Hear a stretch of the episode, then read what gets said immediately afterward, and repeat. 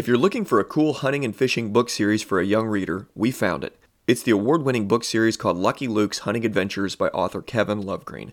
These books are based on true adventures and are sure to captivate even the most reluctant readers. I mean, what outdoor loving kid doesn't want to read about hunting and fishing?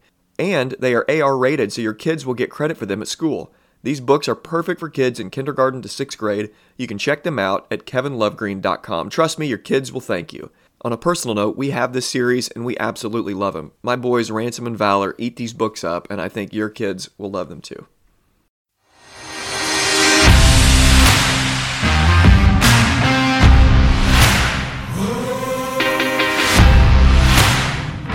Welcome to the Shepherd's Crook podcast. The Shepherd's Crook exists to provide care, counsel, and resources for pastors.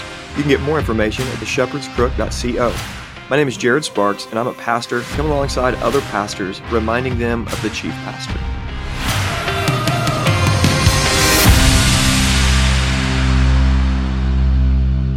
Welcome to the Shepherd's Crook podcast. This is episode 93. Hope you're doing well this morning or whenever it is that you're listening to this episode. And today I want to talk to you about open doors and adversaries from 1 Corinthians chapter 16, verse 9. Let's pray. Lord Jesus, I just ask for direction and wisdom. No matter what we're doing as men and in pastoral ministry, there are going to come times that you open miraculous doors for us and that you do some just amazing things. You're always at work.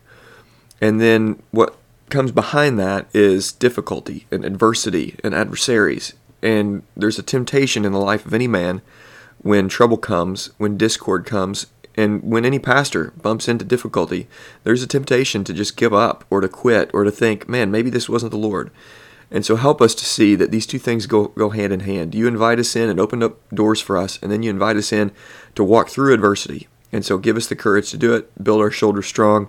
We trust that you're going to help. It's in Jesus' name we pray. Amen. Okay, before I get into 1 Corinthians, I want to mention Kevin Lovegreen we have a new sponsor for the month. It is the month of June. I mean, the year just keeps rolling on. It's June already. It's just unbelievable how quick the year goes. It really is true. The older you get, the faster time goes, it seems like, anyways. I don't know why that, that is, but it just is. And this month, we're partnering with Kevin Lovegreen. He has written some great books. You heard the ad already, but these books are for children, and I encourage you to pick up these books. We're doing a giveaway with him, and so you can find the giveaway links in the show notes and, and wherever else that, you know, Facebook page and Instagram or, or wherever. Just do some looking, you'll be able to find it. And then in this giveaway, there's several books. there's several books that he's written about hunting and fishing. And me and Ransom have been reading these, and, and it's been so much fun. And he's beginning to read now. He's five years old, and he's learned to read. And he's just kind of slowly plodding along in, in books. And so we lay in bed at night before we go to bed, before he goes to bed, and every other night I put him to bed, and then I put Valor to bed. And then Jordan and I rotate who we put down. And we just read these books a few pages at a time, and we'll read one chapter and move on to the next. And they are so fun. And I think you're going to love them if you're child is reading age or about at reading age and you're just looking for some great books, Kevin Lovegreen, I know him personally, just a great guy, and it's just a joy that we get to partner with him this month. So check out that giveaway and pick up some books from kevinlovegreen.com, and all those links again will be in the show notes. Okay, 1 Corinthians. There's such an interesting passage in 1 Corinthians 16. I read this several years ago and it stuck with me. I wrote an article about it. I think it was the first article that, that I ever submitted for the church that they ended up running with and so I think it was, I don't know, five or six years ago now. And I wrote that article right after this passage stuck out to me. Here it is. But I will stay in Ephesus until Pentecost, for a wide door for effective ministry has been opened to me, and there are many adversaries. Paul connects some dots for us that typically aren't connected because there's a narrative that we get that we get that, that gets played out often and you've probably heard it before about open doors for ministry or God prepare, God preparing a way and what's expected when God prepares a way or when God opens the door is that you're going to have smooth sailing. When God opens this door and you walk through it, that's the path that God's called you to and then things are just going to work out. It's going to work out naturally because God has opened the door. But listen to how Paul connects adversarial work from the enemy or the world or that God brings in to forge through fire the man and his character. He says, A wide door for effective ministry is open to me, and there are many adversaries. There are many adversaries. You've experienced this. God does something amazing. It unlocks for you just a, a new job or you know a new ministry opportunity or a new position that you've wanted for for a long time you're finally a lead pastor now at a church or you're a youth pastor at a church you're an executive pastor at a church and and it's just exactly what you wanted and exactly what you feel called to and you're loving every second of it and then all of a sudden things get difficult Okay, say you're a church planter and you just planted a church and you're so excited because you've gone through assessment, you got your funding, and things are going well. And then the building that you're that you've been wanting to get, the church calls or the school opens up, and you're able to get that building that you've wanted. Okay, and now all of a sudden things are just going great. The wide open door has been open to you, and you've walked through it, and then something changes because all of a sudden the building or the school or whoever says you can't meet here anymore because of this reason, that reason, or another reason. And you just don't know why. Okay, let's, let's just think about adversity and adversaries. Let's first start uh, with the, the scenario I just gave is more adversity, not necessarily adversaries. But let's let's think about adversaries for a second. God opens a door, we walk through it, and then all of a sudden we find critics. And there are critics. And if you're going to be a preacher, if you're going to help people, and let's just say you're younger, just like Timothy, you're going to open yourself up to criticism. There are going to be people who criticize you for your age the rest of your life because there's always somebody 20 years older than you. Unless you're 75, 85, 95 years old, there's always somebody that's two decades ahead of you that thinks you're a young pup and they're going to let you know it critics are everywhere. And it's not just that, you know, that's just some terrible thing. There are going to be people who just kind of jab you for being younger, but then there are going to be people who really look down on you for being young. That's why Paul had to commission Timothy to not let anyone look down on him because he's young, and he's to not let them look down on him because he's acting young. Instead, he's to set the believer an example. He's to be the man that God's called him to be so that he doesn't have any unnecessary, you know, that he's not acting like a juvenile in ministry.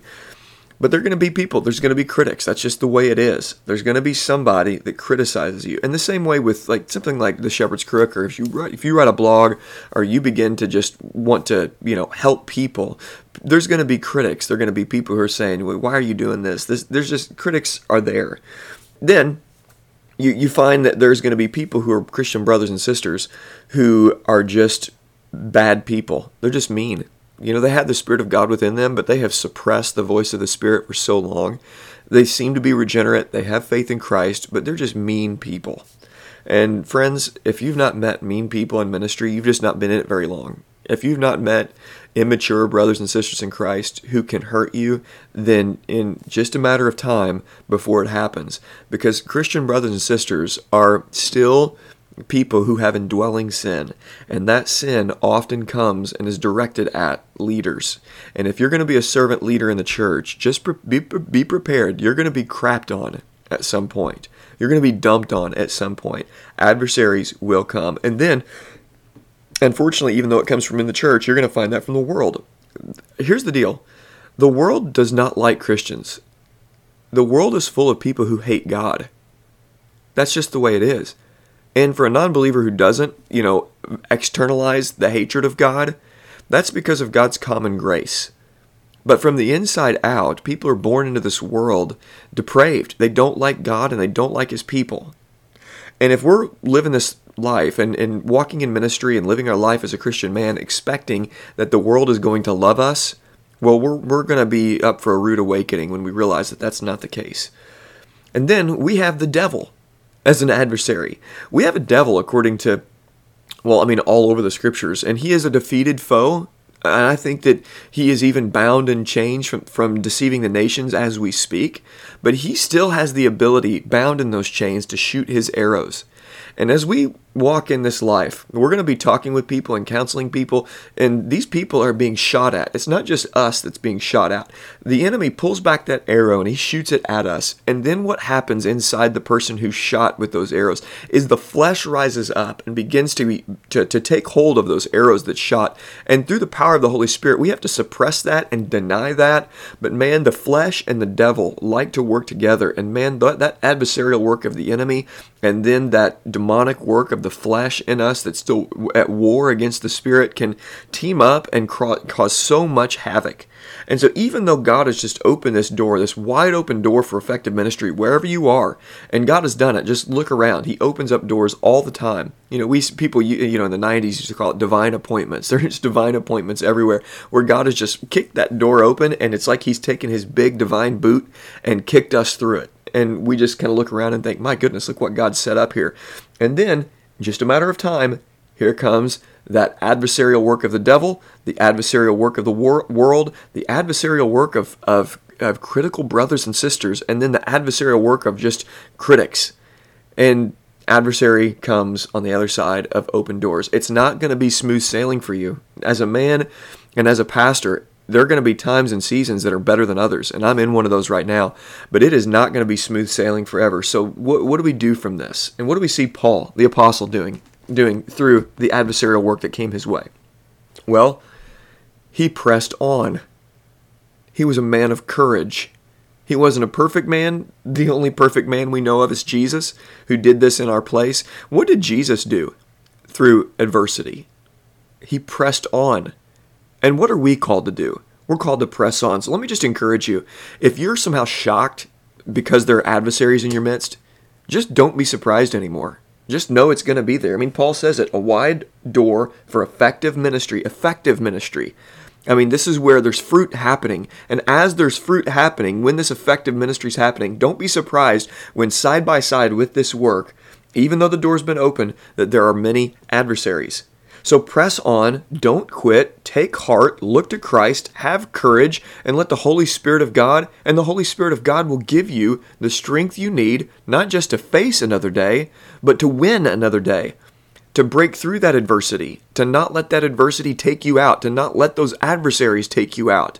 Walk in the effective ministry that God has called you, and don't be surprised when adversaries come. Take heart, press on, have courage. Thank you for listening. For more information, please visit theshepherdscrook.co.